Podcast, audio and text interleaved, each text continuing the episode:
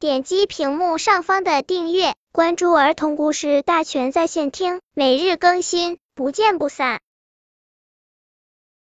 本片故事的名字是《骄傲的小青蛙》。池塘里住着一只小青蛙，它穿着一身碧绿的衣服，长着一双圆溜溜的大眼睛。它一天到晚咕呱呱叫个不停。我不但长得美，还有一副好嗓音，在这片池塘里，谁都比不过我。一天，小青蛙去看外婆，路上遇到一只螃蟹。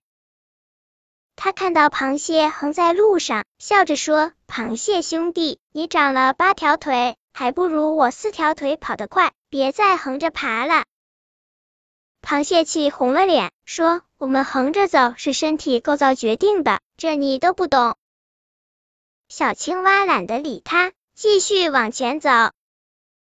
不一会儿，小青蛙遇到一只蛤蟆。它看到蛤蟆那凹凸不平的皮肤、土里土气的衣服，笑着说：“蛤蟆兄弟，你身上怎么脏兮兮的？”蛤蟆翻了个白眼，冷声说：“我们身上是保护色，不容易让害虫发现。”小青蛙懒得理他。又继续往前走，到了外婆家，小青蛙将路上的见闻告诉了外婆。外婆笑着说：“孩子，是你闹笑话了，你要多学习，做个有见识的青蛙。”小青蛙惭愧的低下了头，从此它再也不骄傲了。